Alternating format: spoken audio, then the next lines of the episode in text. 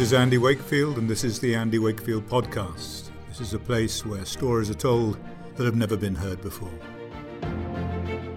Welcome back to the Andy Wakefield Podcast. I'm Laurie Martin Gregory, and today we have an incredible privilege to have on our show the incredible human and one of the most propagandized narratives I've ever seen against an individual, second and maybe equal to uh, Andy Wakefield, and that is Roger Stone. So I'd like to first of all say that we're we're so grateful to Roger for making time for us. And before we introduced Andy and Roger, I just would like to say a few moments about freedom. You know, if we could step back in time to hear America's founding fathers talk about freedom, I wonder what they would say.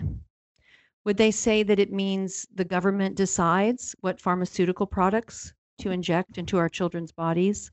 Up to 22 of them, by the way, by the age of five, or no public or private school in California?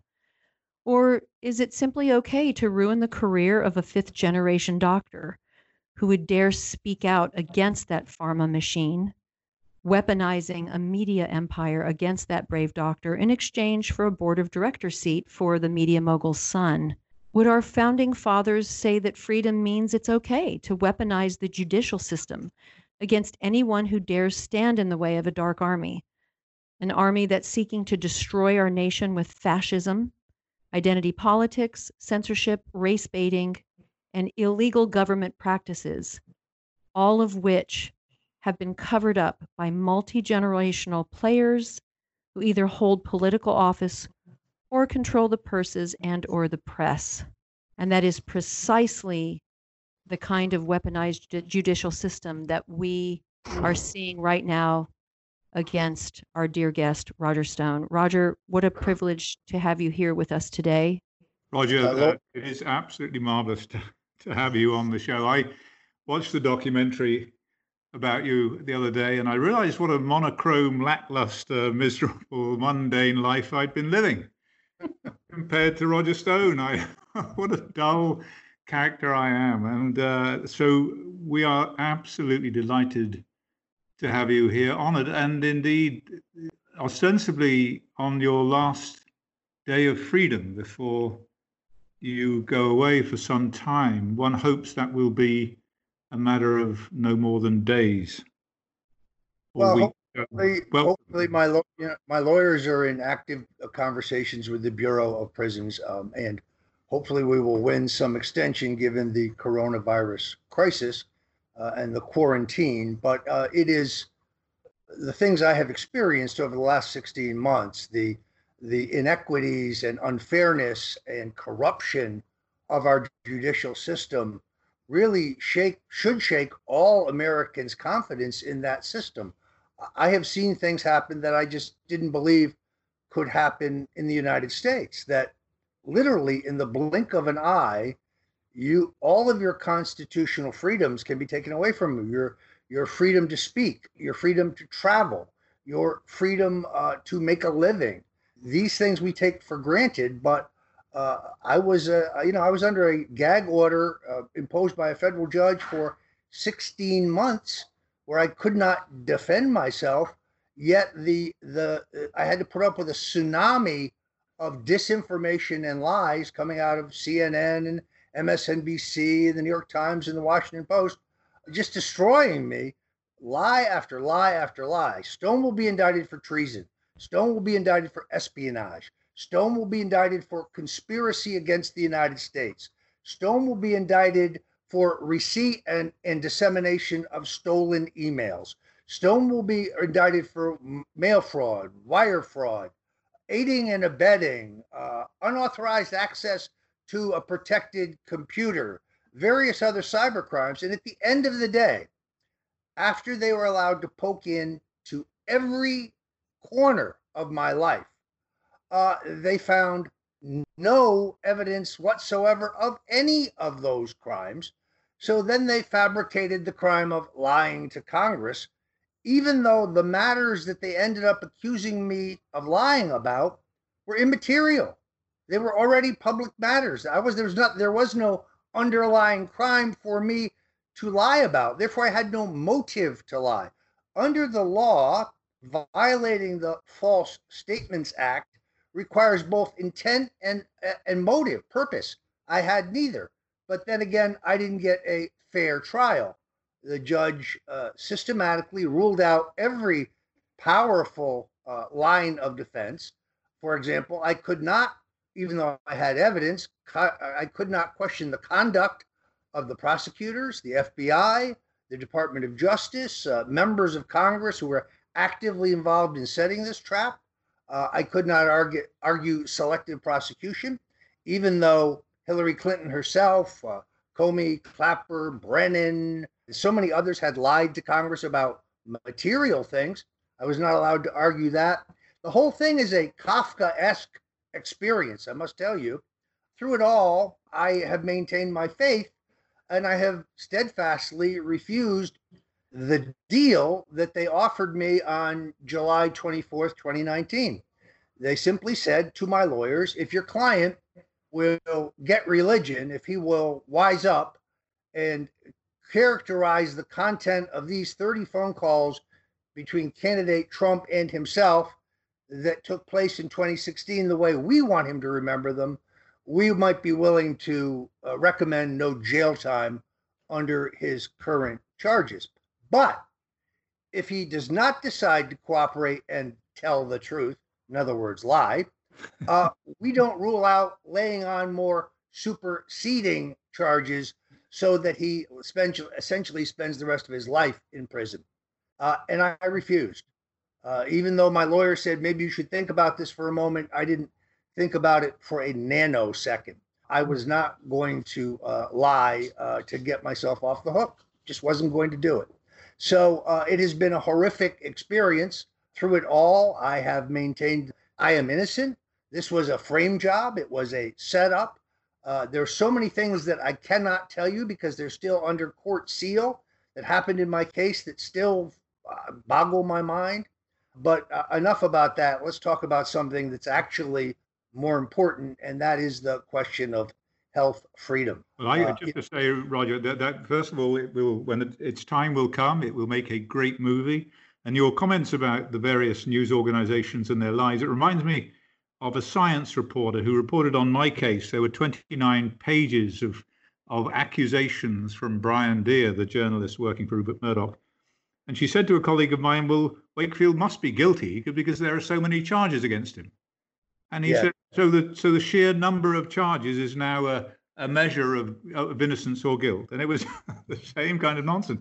And of course, when it came to the uh, the English High Court, they were all thrown out. And, and so I, I know exactly what you you mean. And and um, congratulations and well done for being steadfast and refusing to capitulate and to lie just for the sake of of um, expedience. So uh, yes, health freedom. There could not be a more important topic, and we're so glad to have you on our side. Well, uh, I think it was almost uh, last March, I guess, that I spoke to a, a, health freedom conference here in Miami, and I predicted that health freedom was actually going to be one of the major issues of the 2020 campaign. It's pretty, really prophet- no pretty prophetic, Roger. Actually. yeah, it was amazingly prophetic specifically was giving the keynote address uh, at a conference being run by a woman uh, who should be, you know, celebrated for the things that she has pioneered, and instead, in the area of stem cell research, is being vilified and persecuted by the FDA, taking away her rights to help people use their own stem cells to heal themselves. I don't know what could be more natural than that it is an extraordinary uh, story uh, of courage and of fortitude because she, like me, has stood up to the system and has refused to buckle under pressure. She could go out and make a lot of money doing stem cell therapy the way the government allows it to be done, but it's not healing enough for her. She has suggested more effective therapies. I'm talking about Dr. Kristin Comella, who to me is a genuine American hero. Hundred percent. She re- she really is. It's like saying that you cannot receive a blood transfusion if you're hemoglobin is so dangerously low that you're going into heart failure, and you can't have a blood transfusion of your own blood because uh, the FDA say that you can't. I mean, it's absolutely bizarre that you cannot receive your own tissues back into your body. Um, anyway, on with go, Roger. there is there is so much bizarre in this entire narrative. Um, well, we see this this entire trend towards what they call lawfare, where uh, where they use the courts uh, and their control of mass media uh, to vilify, uh, to destroy anyone who disagrees with big pharma, anyone who disagrees with the two-party duopoly, the establishment, the deep state, the military-industrial complex. Call them whatever you want they're the permanent government in place. And what have they given us? Endless war, uh, where our inherent national interests are not clear, total erosion of our civil liberties, where they are meta tagging our phone calls, our text messages, our emails, international one size fits all trade deals that have literally, until Donald Trump came along, sucked the jobs out of America, immigration policies that are unfair to those who are waiting in line and seeking to come here for a better life legally, but reward those who come here illegally, at the same time making our streets and neighborhoods unsafe. Fiscal policies that drive up our debt, devalue our dollar, uh, and create debt as far as the eye can see for our great, great, great, great grandchildren to deal with, if we are still a nation by then. Taxation rates which are confiscatory, which discourage entrepreneurship and small business. The track record of the people who've been running this country, both Republican and Democrat, for the last roughly 30 years is nothing to be proud of. They have run the country into the ground. I am, uh, as you know, a strong supporter of President Trump, uh, only because I have known him for 40 years, and he's the only candidate for president in my lifetime who got to this job without owing anybody, no special interest, not Wall Street, not the banks, not big pharma, not the insurance industry, not the defense industry. He literally is completely independent. He did this all on his own, largely with his own money. Uh, and even the money that he did raise came overwhelmingly from small donors, not the toast of Wall Street, not the, the toast of the of the uh, hedge fund managers. I thought he was a man of exceptional courage. I have been disappointed because I thought the idea of appointing Robert Kennedy Jr. to head a commission on the safety of vaccinations and the appointment of a balanced committee of those who are opponents and those who are proponents eh, is a superb idea. It needs to happen. One of the things that has motivated me to look into this issue more and to become more active in it is the activism of, of Robert Kennedy. I, I admire him enormously for his courage, for his fortitude, for his willing to say unpopular things for which he's been trashed and vilified, but to stick to his guns and to continue to make an extraordinarily articulate case against mandatory vaccination and against the safety of vaccinations based on his own experience. I had the privilege of meeting his father once. We were political opposites, but I admired his father's courage and his fight. And his son has much of that. So that is one of the things that has attracted me to this movement. It is really extraordinary to watch what's going on today, where the coronavirus, regardless of where it came from and how it came to us, because there's debate about that, although mm-hmm. I tend to believe that it, that it, it was uh, indeed out of the Chinese lab whether it was advertent or inadvertent, I don't want to hazard a guess. I don't trust the Chinese. I think that they they uh, run an oppressive, evil government. They they slaughter their own citizens to harvest their organs. This truly is the evil empire. Mm-hmm. But nonetheless, uh, I was roundly criticized when I criticized people like Bill Gates, who I think are exploiting the crisis to propagate for mandatory vaccination. And even more troubling to me as a libertarian, the idea of tracking every citizen. I don't care whether it is a, a bracelet or an armband or a microchip. It's a bad idea. It's an unconstitutional idea. It's an un American idea. And I see this agenda being furthered on the back of a true crisis. My son is a deputy sheriff in Florida. Some of his colleagues have died from this disease. Guys I met, young guys in the prime of their life in excellent health. This is very real. It is not a fabrication or a hoax. Whether the cases and the numbers are anywhere near the projections is a completely different story, and I'm watching it evolve with everyone else. It is extraordinary the way Big Pharma lets no crisis go to waste.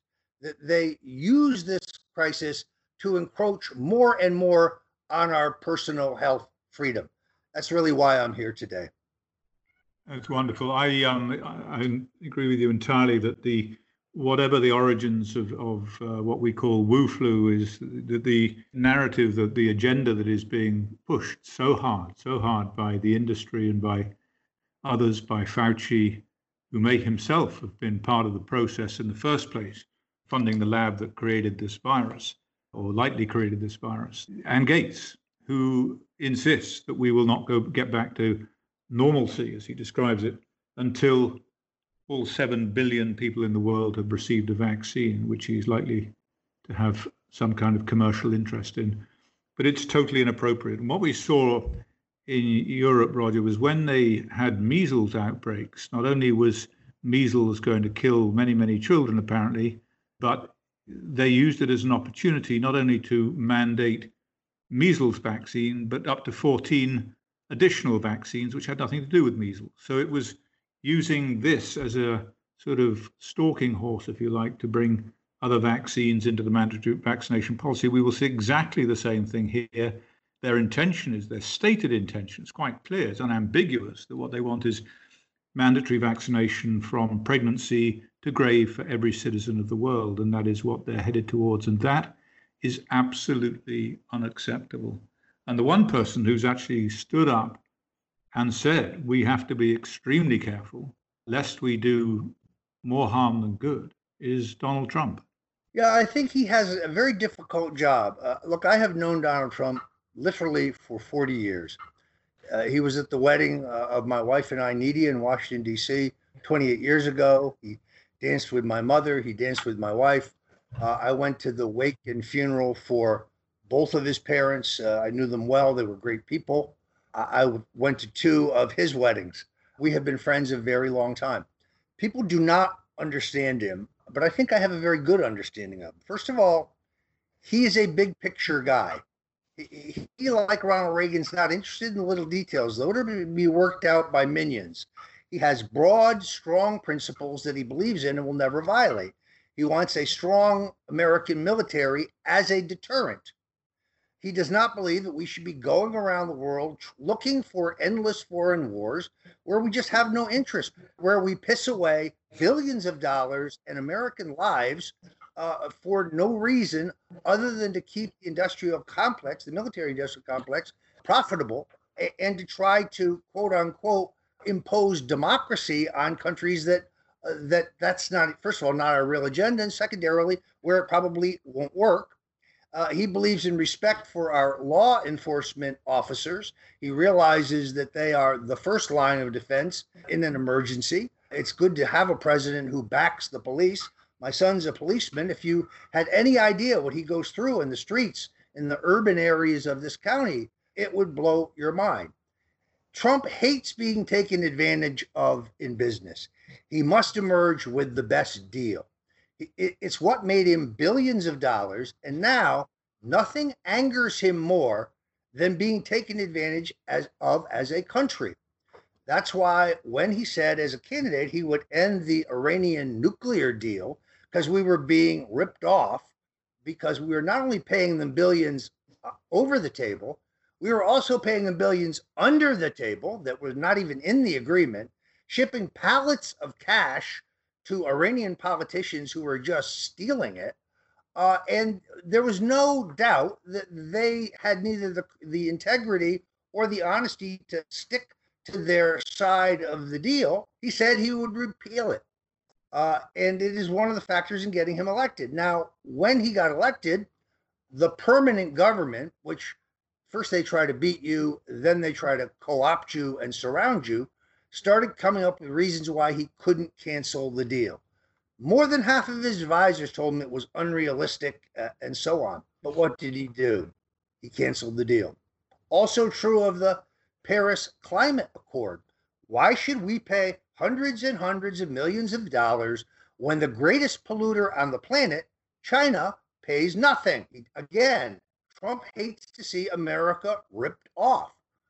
He understood that the TPP and the NAFTA trade deals, I guess NAFTA first, then TPP later, would do nothing other than expropriate our jobs abroad. He said that he would scuttle them and negotiate individual trade deals with every country based on the uniqueness of that country to ensure that all of our trade agreements were reciprocally beneficial, that they were good for the Dutch and good for us, good for the Brits and good for us, instead of this one size fits all approach that had been uh, uh, that had been pursued by the Bushes and the Clintons, which literally had destroyed our, our economy.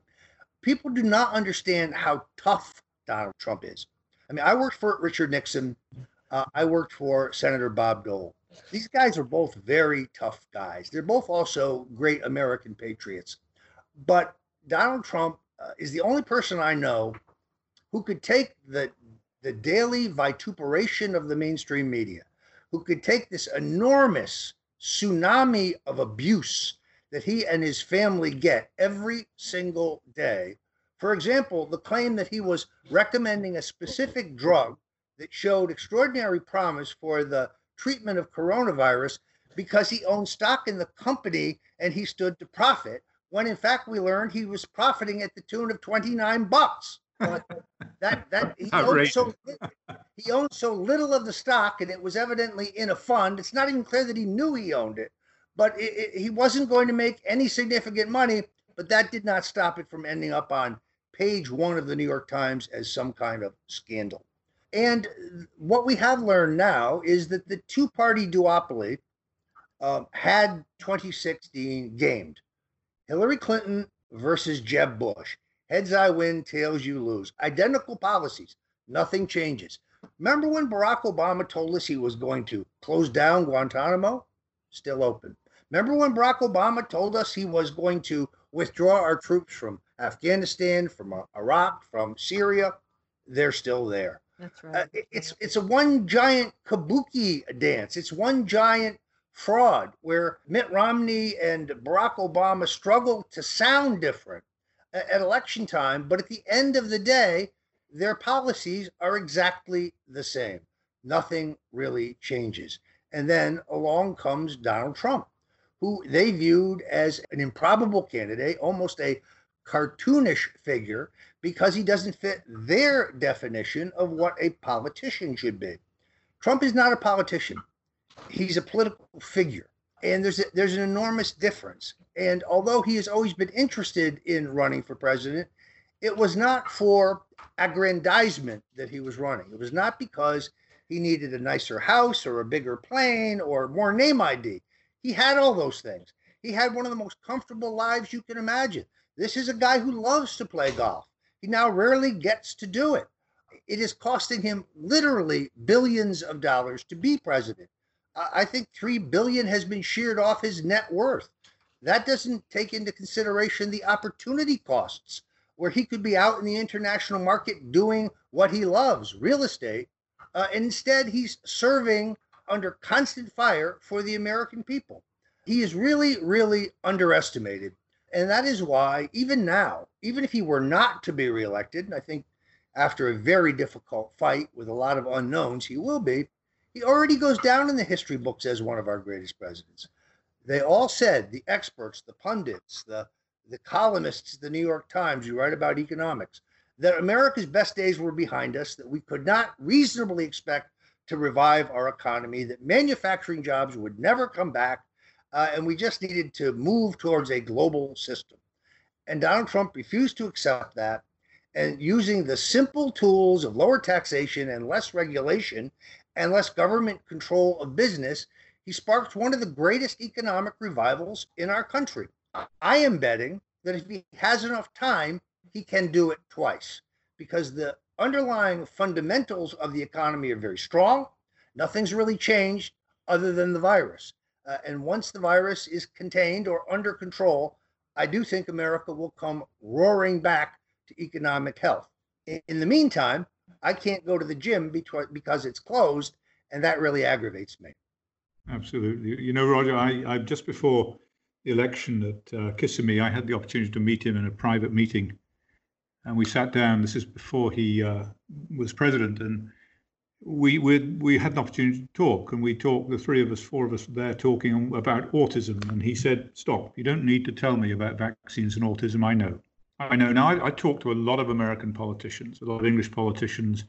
They're looking at their phone, they're looking at their watch. They can't get out of the meeting quick enough. They do not want to discuss the issue of vaccines and autism, and this was a one of the first time one of the first times I'd ever come across a politician, other than people like Dave Weldon down here in Florida, who actually was prepared not only to discuss it, but to discuss it for nearly an hour and to say, I know vaccines cause autism. I've seen it with my own two eyes, and I'm going to do something about it. Just watch what I do. And I believe that. And I think it was a, a second term issue. I don't think you wanted to take on uh, so big an issue as uh, vaccination in the first term, with everything else that was going on, with everything that, that was being thrown at him.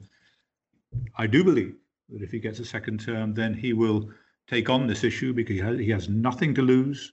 The pharmaceutical companies can't threaten him. And I think that we will see a change because, as you saw from Vaxxed, the CDC zone numbers show that by 2032, one in two children in this country will have autism. And that is a situation in which you either have autism or you're someone who looks after a child with autism, and that's not an economy that can be sustained under any circumstances. I, recall not that long ago when Congressman Adam Schiff sponsored a sense of the House resolution, which essentially said no American has ever been damaged through vaccinations. That would be like passing a resolution that says the Holocaust just never happened. It is that egregious. It is that outrageous. Even though we have a national register and we know that the federal government has paid out to injured individuals hundreds of millions of dollars because of damage due to vaccination, we have a, a congressman so desperate for big pharma contributions that he is prepared to say black is white and white is black what you see with your very eyes does not exist. He is the worst example uh, of a con man, uh, uh of, a, of a fraud, of a uh, of a of a hustler, uh, of a of a liar that I have seen in a 40 year career in American politics. And beyond that, what's wrong with his eyes? Why, why do all the crazy ones look at you like that? Like he and AOC. I, I, so I guess we have to we'd have to consult a doctor for that. Uh, Dr. Wakefield, I, I uh, was very, very impressed on your movie, Vaxxed, and I have highly recommended it now to a number of people who, who already have their suspicions, their concerns, but they're looking for something else. Uh, I would have to admit that two people opened my eyes to this issue, not only just following Robert Kennedy, as I said earlier, but uh, I've written five books uh, three of them have been bestsellers. One of them is a New York Times bestseller. Two of them are Amazon bestsellers. My publisher, Tony Lyons uh, of Skyhorse Books, really opened my eyes to this issue by giving me a book uh, that laid out um, what has leaked out of CDC by a whistleblower that changed the whole way I, I have looked at this issue it is. Uh, I really think that this is the greatest fight of our lifetime. Uh, I also believe that there are, in terms of the next election, which is crucial to having any success in the health freedom movement. If we return to an establishment president, an establishment administration that is beholden to big pharma, that big pharma has financed uh, and uh, and groomed uh, it is over for our movement, and mandatory vaccinations will be the law. You won't be able to go out in public without them. You won't be able to go to school without them. You will not be able to assemble uh, as the Constitution gives you the right to do without them. Uh, and that would be a horrific day. Uh, there's a number of questions as a political scientist that I look at in terms of the next election. First of all, we don't know what the extent of the geographic dislocation for the election will be, meaning where are there states that may still be on some kind of lockdown where it would affect the pattern of balloting. For those who say, oh, let's have a national mail in ballot, let's be clear about a couple things. One, 12 states have constitutional prohibitions to mail in ballots. You must vote in person in 12 states. That's constitutional state law. 35 states require the presentation of some kind of ID in order to vote. So there you have a 37 states that would have some prohibition or some logistical difficulty with the notion of a mail-in ballot. Secondarily, uh, the the propensity for fraud in a mail-in ballot election would be astronomical. There is no way to check the idea of anyone in the states where it is required. My opinion, it should be required in every state. Secondarily, there's no way to check the citizenship of those who are voting. There is uh, the ba- the question of ballot harvesting. That's when, for example, one individual goes into a nursing home or an old folks' home and collects ballots, and in many cases helps uh, the residents fill the ballots out and then delivers them as a group. This became such a cottage industry in Florida that it is now illegal. The only person who can touch an absentee ballot is the voter, him or herself. It cannot be transported elsewhere. It can't even be touched by a third party. That's a that's a very good reform, in my opinion. Uh, and then then there's the question of internet censorship. Now this overlaps with the uh, anti-vaccination movement because 2016 was the first year that the mainstream media, ABC, NBC, CBS, the two cable networks lost their complete monopoly on political discourse in this country. They lost their stranglehold on the storyline. They lost their ability to destroy a candidate for office or to make a candidate for national office.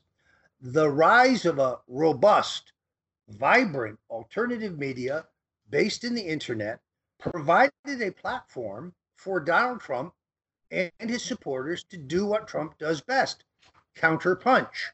And therefore, the tactics used on Barry Goldwater in 1964, when we had a more limited media, you remember those, Doctor, perhaps? He was a warmonger. He was a neo Nazi. He was a lunatic. He would start a nuclear war. Well, he was a, a veteran and he was a gentleman and he was a very decent man, but he was destroyed because there was no place to go to tell his story uh, the the censorship now on Facebook, on Twitter, on Instagram, wholesale censorship where you are uh, you are kicked out or you are shadow banned. There's a number of techniques they use to limit your ability to speak to others because your ideas are deemed by them to be politically incorrect. By them. I was a pioneer. I was banned from Twitter for life three years ago I had 550,000 followers at that time. They still, to this date, have never told me what it was I did that merited being uh, banned for life, but I believe I hurt the feelings of Jake Tapper of CNN. What a shame. In any event, now when I go back and look at Twitter, it's a cesspool of hatred, of bigotry, of vituperation, of lies. It used to be lively, it used to be interesting. There used to be real discourse. Today, it's just insult after insult. One of the reasons that I was gagged in my trial uh, and gagged after being convicted, which is extraordinarily rare, uh, is because the judge said uh, she wished to protect the witnesses and the jurors. I don't think anybody has taken into consideration the extraordinary number of death threats that I have received, but more precisely, the threats against my wife, the threats uh, against my children, the threats against my grandchildren. We're not talking about two or three letters or emails. We're talking about hundreds of them. my eldest granddaughter gave birth to her first son about a month ago in Akron, Ohio. So now I am a great grandfather. The incoming email, when it was learned that she was my granddaughter, wishing that her baby would be stillborn, accusing her baby of being the, the product of incest with her grandfather, uh, threatening to kill her baby if we knew what hospital you're in. This is the mindset of the left. This is the mindset uh, uh of the tolerant left in America. I can't even begin to tell you how many times I have been verbally, but in other cases, physically assaulted just trying to go to the grocery store. You're a Russian spy. You're you're a traitor. You're a piece of garbage. Really? My family was mowed down by Russian tanks in Budapest in 1956. I have no love for the Russians. I happen to think the Chinese are a greater danger to us at this moment, but I'm no lover of the Russians either. So to accuse me of treason, given that background, uh, is really insulting and outrageous. But I, fear for our society. I fear for my own family. They have stuck with me. It would have been, as you pointed out, much, much easier to roll over on Donald Trump and make a comfy deal for myself. And I refused to do that. And I knew the consequences. I knew I would lose my home, my savings, my car, my insurance, my medical uh, treatment, uh, uh, my ability to make a living. I knew that would happen. Uh, I knew I would lose my ability to to travel. Uh, I I was a little surprised that I would lose my ability to speak. Um, I, I, I challenged that uh, on appeal. I appealed the gag order to the to the D.C. Circuit, and three judges appointed by Barack Obama rejected my appeal on technical grounds. They never dealt with the constitutional issue as I wished. They said I had to procedurally ask the judge who placed the gag order on me to remove it before I could take it to appeal. They sat on it for four months as it was. So uh, you can see the efficacy of that would never have worked. We see the same thing now in the anti vaccination movement. We are being decapitated uh, on social media in an effort to shut us down and silence us. That's why I think, Dr. Wakefield, your courage, the courage you have, Lori, the courage of so many of my other friends that I have made in the movement really is inspiring.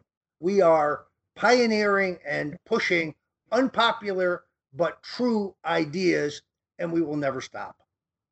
Roger, you two are uh, an inspiration. I, you preempted my final question, which was the personal price that you've had to pay, your family's had to pay. Ed, Roger, Ed, in final reflections, any any regrets uh, at all, and none, specifically none, in respect of, of not none whatsoever. Not none whatsoever. No, to be honest with you, if if I had actually broken the law, if I had done something wrong, uh, you know, I could understand this treatment. I did literally nothing wrong. Uh, not only do they storm my house like the Gestapo, 29 heavily armed FBI agents arrive in 17 armored vehicles, helicopter overhead, these snarling dogs that they have on and a canine unit. They take this giant battering ram up to my front door. Uh, at that time, I lived on a canal. Two FBI boats pull up to the canal. There are frogmen who are armed. For what? Uh, for the prosecution of a white collar process crime? I have no criminal record. They said I was a flight risk, that I had to be taken down this way because I was a flight risk. They knew I had no valid passport. They knew I did not own a gun. And thanks to CNN, I have the most recognizable mug on the planet. yeah, I lived on a canal, but I can't swim. Where was I going to go? And this was not a surprise. They had been leaking that I was under investigation to the media for over a year. Every week you would wake up to a headline or a story. Mueller zeroes in on Stone. Mueller targeting Stone. Mueller tightens the noose on Stone. Treason, Russian treason. it was ridiculous. Russian, it was it was it was nauseating. Uh, but this kind of show of force, where they roust me out of my house at six o'clock in the morning, when they scare the daylights out of my wife, who is hearing impaired and had slept through my arrest, and it wakes up looking down the barrel of a gun doesn't know whether this is a home invasion or what's going on, is Frog marched out in the front yard to stand 10 feet away from me, where I'm standing in my bare feet. She's in her night clothes in her bare feet for the humiliation of all the neighbors. And then to let CNN film the whole thing, which is highly illegal because they were delivering a search warrant for the house, and the advance leak of a search warrant is a, is a felony. Mm-hmm. To this day, the FBI will not release their emails between CNN and the FBI in the days and weeks before my trial. And CNN, who arrived exactly 14 minutes before the FBI, they insist they were there on a journalistic hunch. Yes. That's the short that's the shortest stakeout in American criminal history. So the, these kind of tactics that you would expect in Nazi Germany or the kind of tactics you would expect in Soviet Russia, but not here in America. My lawyers had spoken to the special counsel lawyers the very day before. All they had to do was say, oh, "We're, going to bring charges against your client, uh, and uh, uh, you know we sh- you should uh, bring him in," and I would have voluntarily surrendered. Instead, we put on the show to intimidate me, to intimidate others that they're investigating, uh, and to vilify me for the American people. Just because I sometimes dress like a gangster doesn't mean I am a gangster. I have no previous previous criminal record. This was a stupendous waste of the taxpayers' money. And, and trying and trying Roger for guilt of association to discredit Donald Trump. Yes, just yes. by yes, yes, but clearly recognize recognize once they put the house number of my home on national television, I had people camping out in my front yard for weeks. Protesting, or Christians coming to find me and bring me a cake, which which I appreciated, but which is an endless stream of people ringing the doorbell at three o'clock in the morning, strange cars parking outside the house, uh, people harassing my wife when she's trying to walk the dogs.